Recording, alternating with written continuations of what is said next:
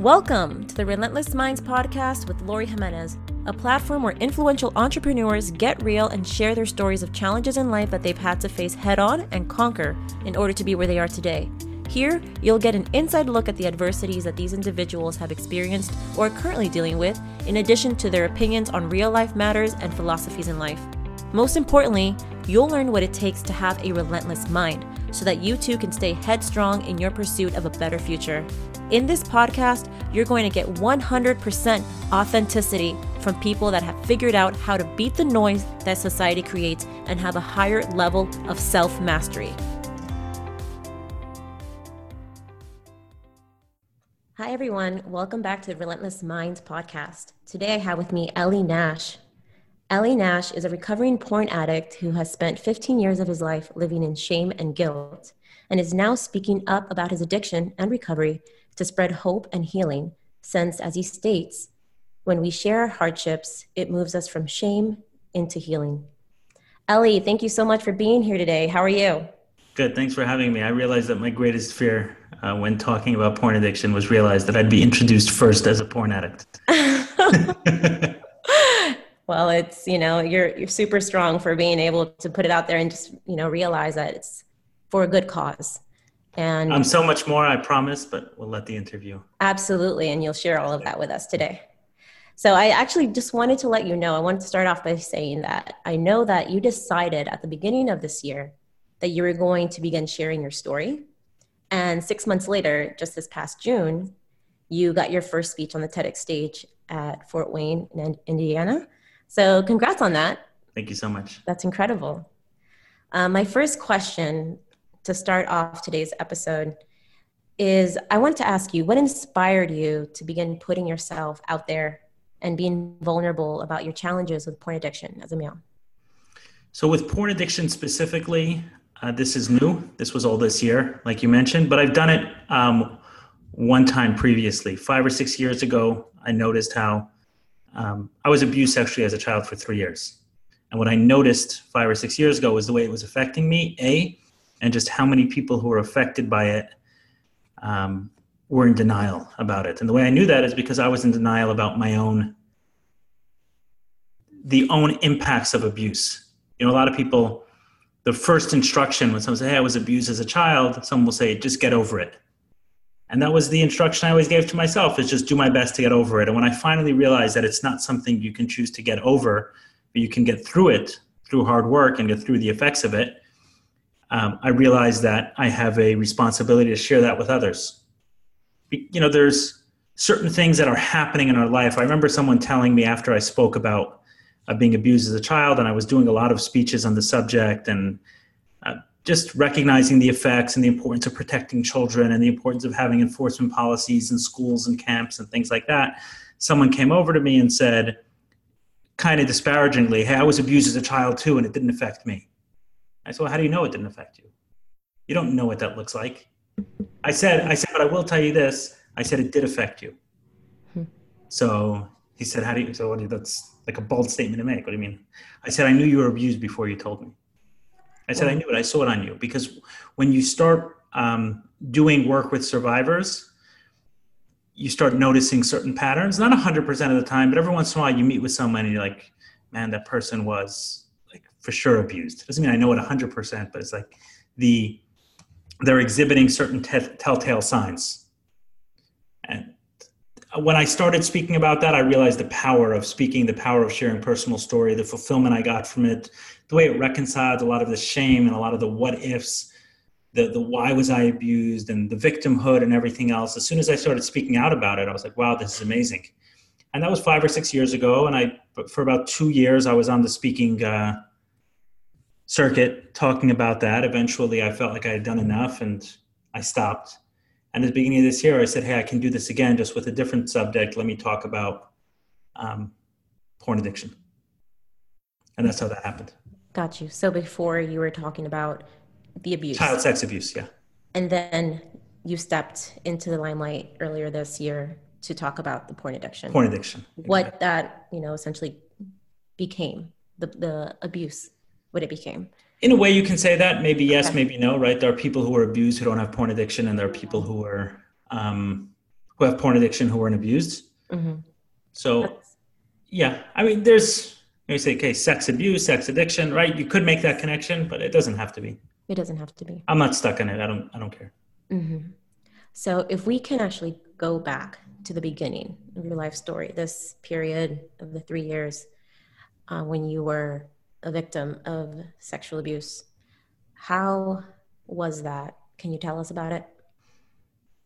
Uh, as in the story of of what happened. Yes. Yeah, sure. So uh, the first time it happened, I was about eight years old, and you know these are facts I kind of pieced together from from memories, but I know I was in the fourth grade. Right, so period eight years old, and um, the uh, I had a, family friend who was about six years older than I was, and he somehow tricked me to come into his room. And this pattern continued. Sometimes he tricked me to come into this room by showing me baseball cards or basketball cards, other times a computer game, and another time challenging me to see if I can climb up high enough because there was a gap at the top of his window. It was like I grew up in Brooklyn, so there were bars in all the windows, but there's a missing bar towards the top, and there was enough room for a boy's body to fit through. And one time challenging me, hey, I bet you you couldn't, you know, scale the window or scale the bars and get up in here. And to prove to him that I could, I climbed in and locked the door, and he ended up using my body to bring himself to orgasm. And this kind of just continued over a period of two or three years where most of the time we hung out, he was a good friend and took me to different places. And every once in a while, I would end up there. And I just looked at it as a price to pay for his attention and for his friendship. And it was nice to have a friend that was six years older and just kept going back and didn't tell anyone about it. That's what I was going to ask you. In this time, as a three year, like this three year period, when you were eight years old, like what was going on in your head while experiencing this time and time again? And in a way, you were feeling like it was like payment for attention and for. I think so. Yeah. Okay. Yeah. It's hard to know exactly. Um, I, I, I knew enough that I was wrong. I knew not to tell anyone about it. Um, I hated it because I mean, for a number of reasons, but that's not the case with every every survivor of abuse. Some in the moment they don't necessarily dislike it. In my case, was the the way he abused me was, you know, he would lie down on top of me, and it was very difficult for me to breathe. And he would remove his pants, have me feel him, and bring himself to orgasm. And that being completely constricted and um, having a difficult time breathing, that was a standard way he abused me. Uh, wasn't like was physically extremely uncomfortable as well. Uh, but I guess you know at the time I just I hope that each time wouldn't be that time. If I look back at it, it was okay. I hope this time we'll just play a computer game, and I won't end up at any point in time in his room, and or I won't end up. You know, he won't lock the door this time. He had Mm, he had other siblings in the same room that slept in the same room. So sometimes there'd be someone else in there, and nothing would happen. gotcha.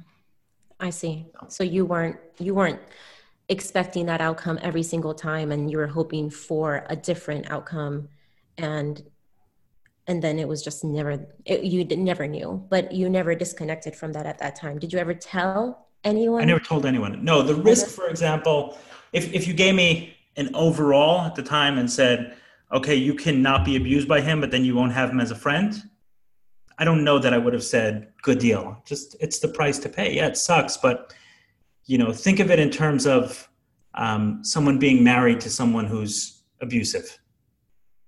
And no, they don't like those periods of time, but they're making the deal every single day that overall, for my family, for my kids, for our relationship, for financial concerns, whatever it is, that this just makes more sense. I sure as hell hope that when I open the door today, uh, my spouse is not in a drunken mess and I'm not going to get my ass kicked. But you're not liking that necess- The person is not liking that necessarily. It's very similar, but Mhm. I guess in a child's words. Exactly. Yeah. So you mentioned this before earlier in this po- in the episode that you wouldn't necessarily, and correct me if I'm wrong, but you wouldn't necessarily have attributed that to causing you to be addicted to porn. Is that right? Or do you feel it did have a heavy influence? I think there's certainly a possibility. I don't. Um, I don't spend a lot of time thinking about that because I don't know, I find it unhelpful, like an unhelpful thought process. Mm-hmm. Would I have this addiction if not for that? You know, practically speaking, I don't even go back to the trauma, like that my childhood was going amazing and then I was abused by this guy and he derailed me. Obviously not. That's that's not what happened because a child whose childhood is going amazing doesn't need to make that deal that it's worth it. So, you know, there were probably enough things. I grew up one of nine kids in a very lower in, you know, lower middle class home. There was a lot of stress, a lot of um, disagreement, a lot of frustrations. There was there was enough there for me to want to escape into porn besides for being abused. Okay. So I guess my question would be that the experience that you went through as in, in sexual abuse, as being abused sexually, it, how did you feel if you felt that, how that it affected you? And did it affect you in any way? Did you feel that like in your early sexually? Yeah. Oh yeah, absolutely. I mean, you know, you ask someone if if you injected them with a belief that they were disgusting, right, and they just walked around with that every single day, that's that essentially happened. I don't know that I had this feeling like I was just a disgusting piece of shit before I was abused, and after that I did. And there was a secret that sat inside me was no one can find out. I have I have this distinct memory. I was in summer camp, was probably around 14 years old, and uh, they brought a hypnotist to, um, you know, kind of as, as a night activity, right? So a hypnotist came out, was hypnotizing a bunch of campers, and one of my friends were pushing me like, "Why don't you go up to get hypnotized?"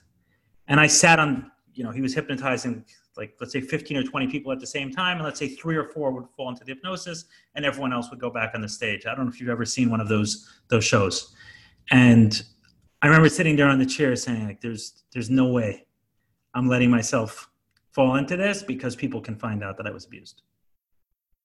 So that's wow. that feeling of disgust. Like if they knew, they would think I'm some sort of disgusting person. It was a male, and I felt his erection, and all of those things. Mm-hmm. There's the the fact that he wrestled me and beat me. I mean, there was so many man stuff that were being challenged by yes. what had happened to me, and I was left with this belief that I was weak and I was disgusting uh-huh. and you say, okay, how does that affect someone? Yeah, when you go through 15 years, one of the reasons I'm so passionate about sharing my story today is because for so many years I was trapped with the secret and the feeling that I couldn't share my story.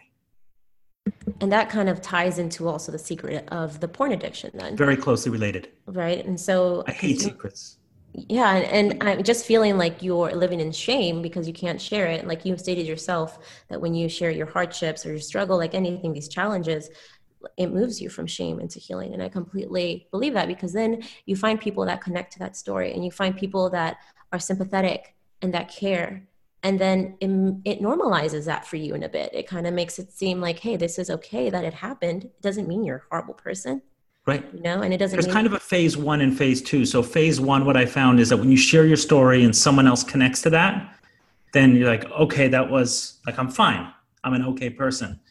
And then when you continue sharing your story and someone walks over to you like after one of the talks i gave on um, sex abuse a child sex abuse and us really really willing to own that this affected us someone from the crowd came over to me after the speech and said uh, you know i've been sh- struggling with different kinds of addictions and so my family wants me to go to rehab um, i've been resisting it and after your talk and recognize that hey i was abused as a child as well like this drug stuff may not be so innocent and maybe I should check myself into rehab. And he did.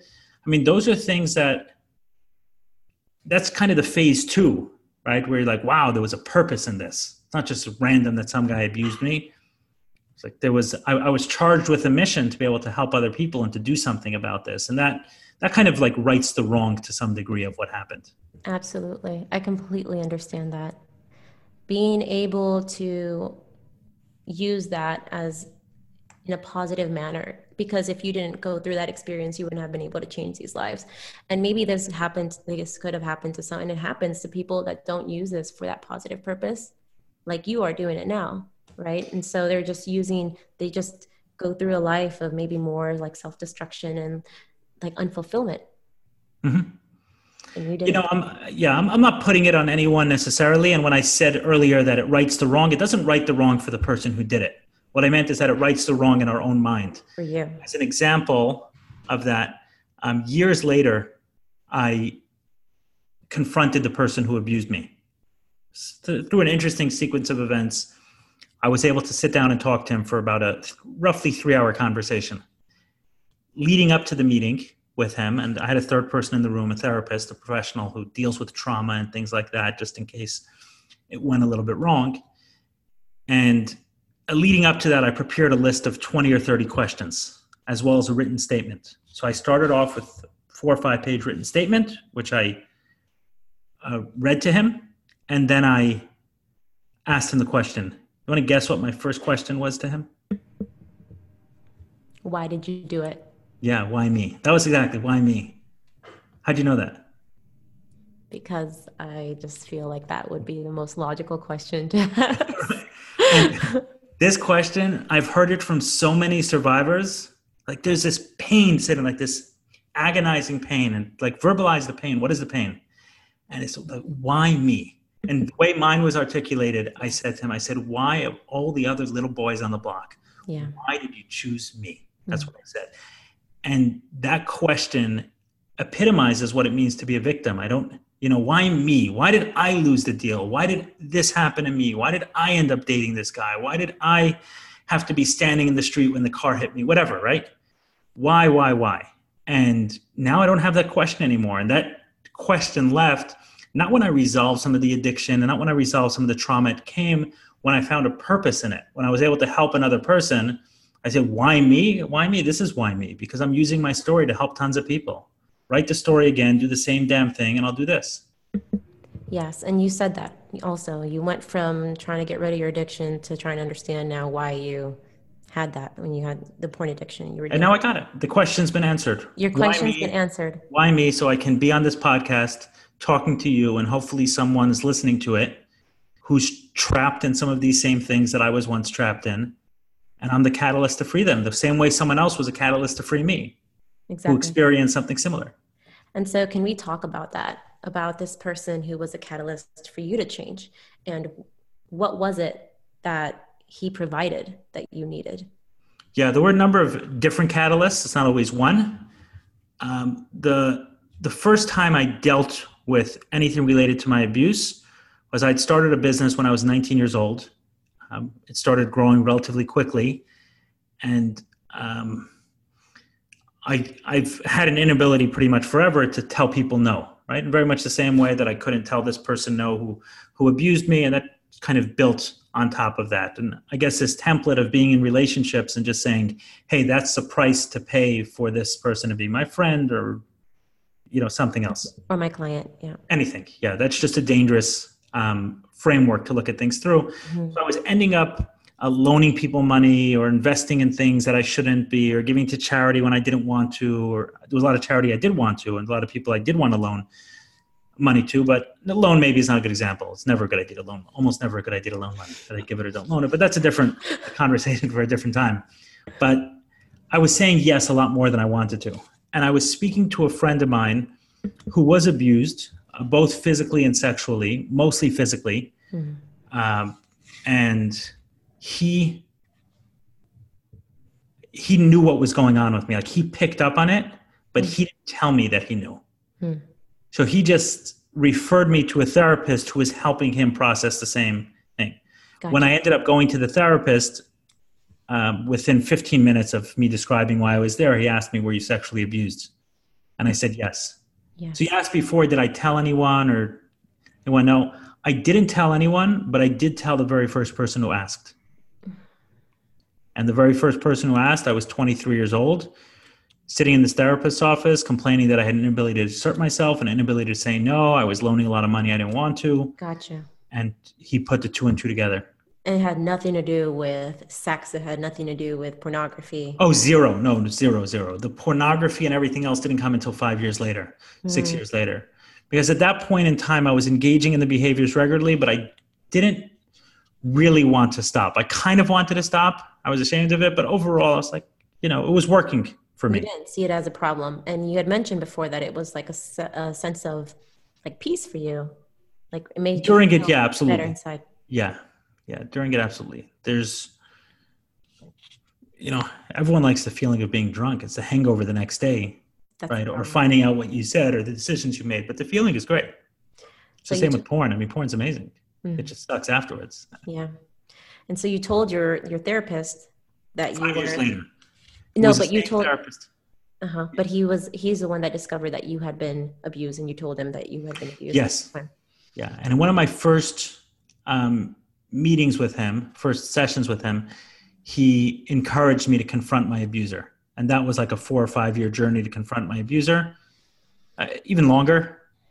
And when I finally did confront him, it was several months after I started working on the porn addiction. It was right around the same time that both happened that I realized that the porn was a significant problem, and I had to let go of this. And uh, I've I finally met the person who abused me and had that conversation all around the same time. And so the experience that helped you to change your life, or at least start going towards the path of healing, was being able to connect because you were able to meet someone who and that shared their story and even you even went to a group of other people who were trying to work on their like a rehab you know rehab Correct. trying to work on their porn addiction and so being able right to connect with these people and learn from them and feel less shame That's the antidote to shame, right? So what what you're talking about is specifically on the porn addiction side. So I joined a support group for that.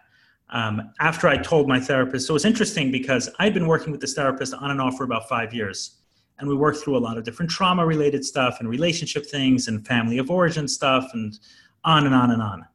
And he had never directed me really to anyone else. The only person he ever directed me to was another psychologist to do a series of tests, like Rorschach tests and everything else as soon as I told him porn addiction, he right away and she's like, "Hold on, I want you to talk to this person." And it was another one of his clients who was dealing with the same thing who had joined a, a support group, specifically a twelve-step support group.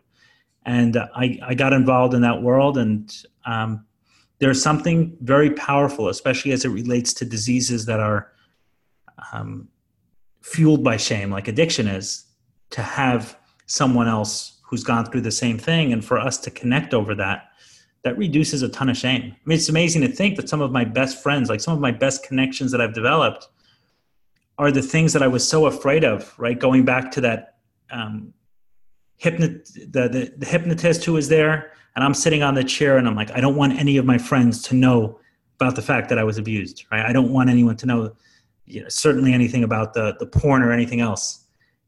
But these are the things that my best friends now we share that in common by best friends i mean the people who i trust the most like we've connected over sharing that struggle which is one of the reasons why i think it's so powerful to do it it really opens up connection to someone else That's incredible. Absolutely.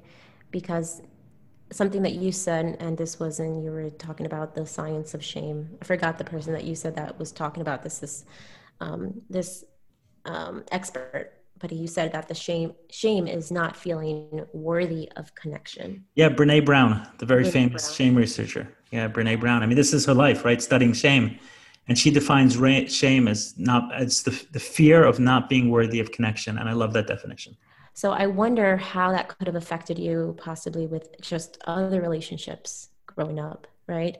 So when it comes to maybe a love life or when it comes to family, friends, people who didn't know about what you were dealing with in that time, how do you feel that living in shame for those years did it affect those relationships? Absolutely. I mean, there's there's a feeling of um, like in my case, I always felt like I was hiding something from the people around me, and that feeling is just, you know, or not wanting to. What's interesting is with addiction, I never liked getting drunk, and you know, I had the porn and you know that whole world of addiction. But in terms of getting drunk, I was always afraid what I would say if I got drunk. I was afraid what someone would find out about me. So there was this sense that I always had to keep on to these secrets, really like hold on to it really, really tightly. Yeah, that messes with a ton of relationships.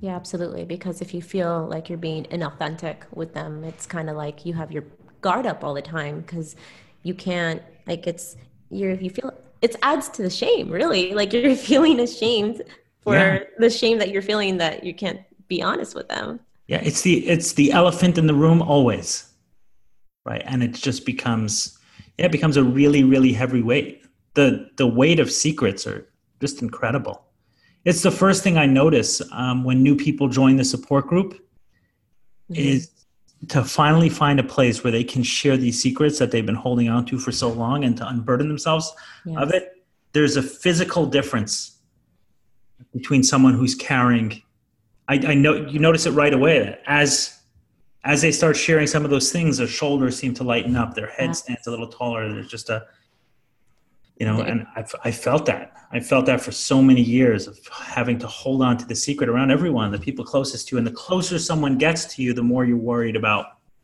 them yeah. finding that out and so when you were finally able to unload all of these burdens and come forth and be honest first with the abuse and then with the porn, porn addiction. addiction how did you feel personally and how did your close friends and family react the close friends and family react very differently so you know with um,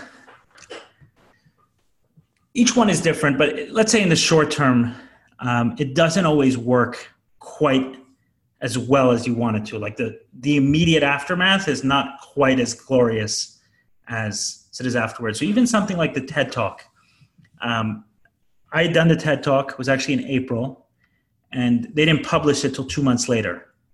My family saw it. Uh, they saw a picture of me, that a friend of mine was in the crowd. He took a picture of me, and it had escaping porn addiction in the background, and um, me standing on the TED stage, but they hadn't heard the speech. They didn't know what I said. And a lot of my family was uncomfortable with it.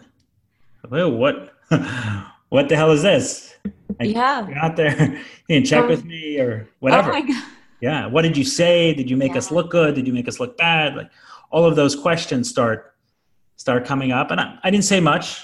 So wait for the talk to come out. There's nothing, um, you know, I there's no reason to describe, to describe it. Once it comes out, you'll hear it and you give me your thoughts. When it did come out, forget my family, but just myself, when it did come out, and uh, no one let me know. No one from TED sent me an email say, "Hey, your talk is live." Uh, a friend of mine walked into my office one day and he says, "Hey, what happened to your TED talk?" And I was like, "I have no idea. So strange. I've never, I haven't seen it published." So I went on Google, I went on, I went on YouTube, and I typed in my name, and the the talk pops up. I was like, whoa shit, and it was it was published like a couple days before. no one let me know. And as soon as it did, he was like, "Wow, congratulations, that's awesome!" I felt this pit in my stomach that didn't leave me for two three days. Mm. I was like, "Holy shit! I'm one day gonna be in a podcast and someone's gonna introduce me first as a porn addict."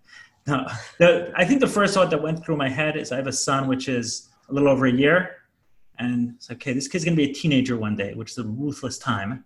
Mm. And this is, I mean, you type in my name today. I've done all sorts of things, but you type in my name today, the very first thing that comes up, YouTube is a powerful website and TED is a powerful channel. The very first thing that comes up is my TED Talk. Mm-hmm. I was like, he's going to be in school as a teenager, and people are going to make people are going to be making fun of him that his dad's a porn addict, and I can't change that, and I can't take it down. It's not my YouTube channel; it's TED's. And that was kind of the first thought. And then over the next couple of days, you know, some of that subsided, and I started getting messages from people. And you, when it, once you start getting messages, I've gotten so many amazing messages from people who've watched my TED talks. Thank you so much. That's exactly what I was feeling. Um, a few weeks ago, someone messaged me about it, saying, um, "I'm married for ten years. I feel like I have an amazing relationship with my wife, but I just cannot tell her that I I watch porn, and it messes with our relationship. It messes with our sex life. It messes with all of it. But I can't bring myself to tell her." And I responded back. I said, I can't tell you when to do it, but if you care about the relationship, you're going to have to do it at some mm-hmm. point. I don't know if it's right now. I don't know if it should be done just with you. Maybe there's, you know, should lay a little foundation. Maybe it should be a third person in the room. I have no idea. But if you care about that relationship long term, this secret's weighing on you, it's going to affect, and you got to you got to say something. And three days later, I get a message from him. That was it was a short conversation. Three days later, I got a message from him saying, I told my wife the conversation went amazing. We're going to work on this together. And she's very supportive of it. And those mm-hmm. things are like, all right, so my son will deal with this couple of kids who make fun of him when he's 14. What am I going to do? Hey, and you know what? Society is changing every year. So by that time, it might be completely normalized and like just i mean and you're you're starting that right and that's what people need like people with these addictions like you said people that have addictions to can- gambling or addictions to drugs right? Like that's like oh okay well i mean yeah we hear it all the time. Right that's true yeah. Right? And so it's like this is just normalizing you've got to bring attention to these matters to normalize it. Because yeah. then because you can't help the addictions that people fall into. People can't help that many times right? And so being able to have that be something that's just more common gives them the freedom and the liberty to to speak about. I guess, right. I guess you bring up a good point. Is that this is exactly what can change that conversation. Exactly. 13 years to do. What? My son's one. 12 years till he's a teenager. So. Yeah. got, we got, now we got to go. That's a lot of time. There you go. You're already starting, yeah. and it's incredible. I mean, you've you've made you've made waves of changes already in, into people's in people's lives. Look at that. You know, that something person. something that happened uh, recently. I have a, a, storytelling company called Mic Drop, and we recently started working with Lamar Odom, the former NBA basketball player and husband of Khloe Kardashian, ex-husband of Khloe Kardashian. Uh, we've been working with him to share his own story. He has an amazing story. Wow. And the first time we met, we are in New York City. We we're at dinner. Um, I was with Lamar and his daughter and his ex-wife, the mother of his daughter, is not not Khloe. And um, as I halfway through, we were talking about different things, and we had showed him the TED Talk even before we met. The TED Talk I did on porn addiction, and when I got up to go to the bathroom, Lamar followed me. And he's like, So tell me about this thing with porn addiction. We started like with porn. Is it really possible to stop? And we have a conversation about it. The next few times we met, we spoke a lot about porn addiction. And uh, recently, Lamar uh, was in an airport in Los Angeles, and TMZ came over to him and said um, he was with his girlfriend, who's a trainer. Her name is Sabrina Parr, and says, "Hey, Lamar, what's going on? You know, are you He's like, oh, I'm looking to get more healthy, things like that. She said, his girlfriend says, yeah, I've been working out. We've been running a mile every day. And the TMZ reporter says, anything else going on? He says, yeah, I decided to cut out candy and porn. That's what he says. Wow. And it got all over. New York Post wrote an article. TMZ put the video out there. And, you know, Lamar has since done a number of things related to this. He did a podcast recently talking about him overcoming porn addiction. And he looking at it and saying, I played a part in it, right? That the, uh, he has a massive, massive following. A lot of people listen to him, and our conversations about pornography ended up getting leaked into a much larger way. So, besides for hopefully being part of his own journey, right? There's never one guy, but being part of his own journey to free himself from porn addiction, to also be a message to so many others. If you go on his Instagram page today, you'll see a number of his last posts. He's on Dancing with the Stars. You'll see a few posts about Dancing with the Stars and a number of his last posts about porn addiction and him freeing himself from that. That's incredible because he first started just with that one statement and then TMZ made it public. It went everywhere. There's no hiding from it. What am I going to do now? Am I going to deny that I said that? Right. Or am I going to go with it and then just continue to to share that message about what I'm doing? And so that's it's, it's, it's part of the process of normalizing it, right? If you want, right, there are plenty of people who are struggling with porn addiction, which if they let the world know, would be part of that process of of uh, of normalizing it. And I wanted to talk about this um, about the men out there that are listening and dealing with the same problem, right? And maybe not realizing that they have a problem because they feel like that's the man thing to do, right? The guy thing to do is to, to like, you know, just socially, like that's kind of the thing or believed of men just watching porn and just always watching porn and that being their thing it's interesting though in this interview and talking with you that men feel shame. Men can feel shame. Men can try to stop and then it, realize that hey this is a bigger problem. I can't stop. And so i wanted to hear from you in regarding to like your your experiences and kind of the movement here that you're trying to make. Like what's your what's your message? What would be your message to those people out there those guys that know maybe are, are conflicted because they're saying you know i should be watching porn i'm a guy i should be normal but maybe they feel ashamed and they want to stop like what are your What's your Yeah, so I, I wouldn't say that I have an anti-porn message per se. Mhm. Uh, There are those, and I've met some of those, and I, I can't say I disagree with them. Like in, as part of this process, I've met with a uh, some of the team at Fight the New Drug, which is an organization which combats, um, not to say combats pornography, but they want to bring awareness to the fact that porn is dangerous and addictive. And their message is certainly that porn is unhealthy and dangerous and feeds into a very negative um, worldview and Mm. sex trafficking, and they have the data and statistics to back it up. Mm. That's that's their message, and I'm not going to. I'm not disagreeing with it. I'm saying my message is for the person who wants to free themselves from porn, exactly. and not everyone who drinks alcohol is an alcoholic and is trapped by the shame of it, but there are some people who are. Exactly. And it's for those people that I have a message for them and for others who are struggling that there is no shame in asking for help. That's the main thing. And as a, as a matter of fact, if we start the journey of speaking about our struggles, you, you never know where it's going to end up. Absolutely. Never know where this is where this is going to go. I had no idea that I'd ever be standing side by side with Lamar Odom, both of us wearing shirts that says "Porn kills love." I didn't I didn't know that that day would come, but those things happen, and a lot of people saw that, and that's cool to be a part of it. Just to to mm-hmm. free people from that from that prison. That was Yeah. my prison, and someone else has a different prison. Exactly. Right. But it's the same message. It's there's no shame in sharing that and trying to ask for help, whatever the challenges that they're experiencing. There's there's no shame in being human. Right. being human with imperfections. Exactly. So this porn kills love. This is on behalf of Lamar's story that you guys are trying or working with him to speak about on your channel. Well, what happened? Porn Kills Love is actually a T-shirt developed by Fight the New Drug, but um, Gotcha. by sharing my story, I've connected with a lot of different people. Absolutely. I've connected with the team at Fight the New Drug.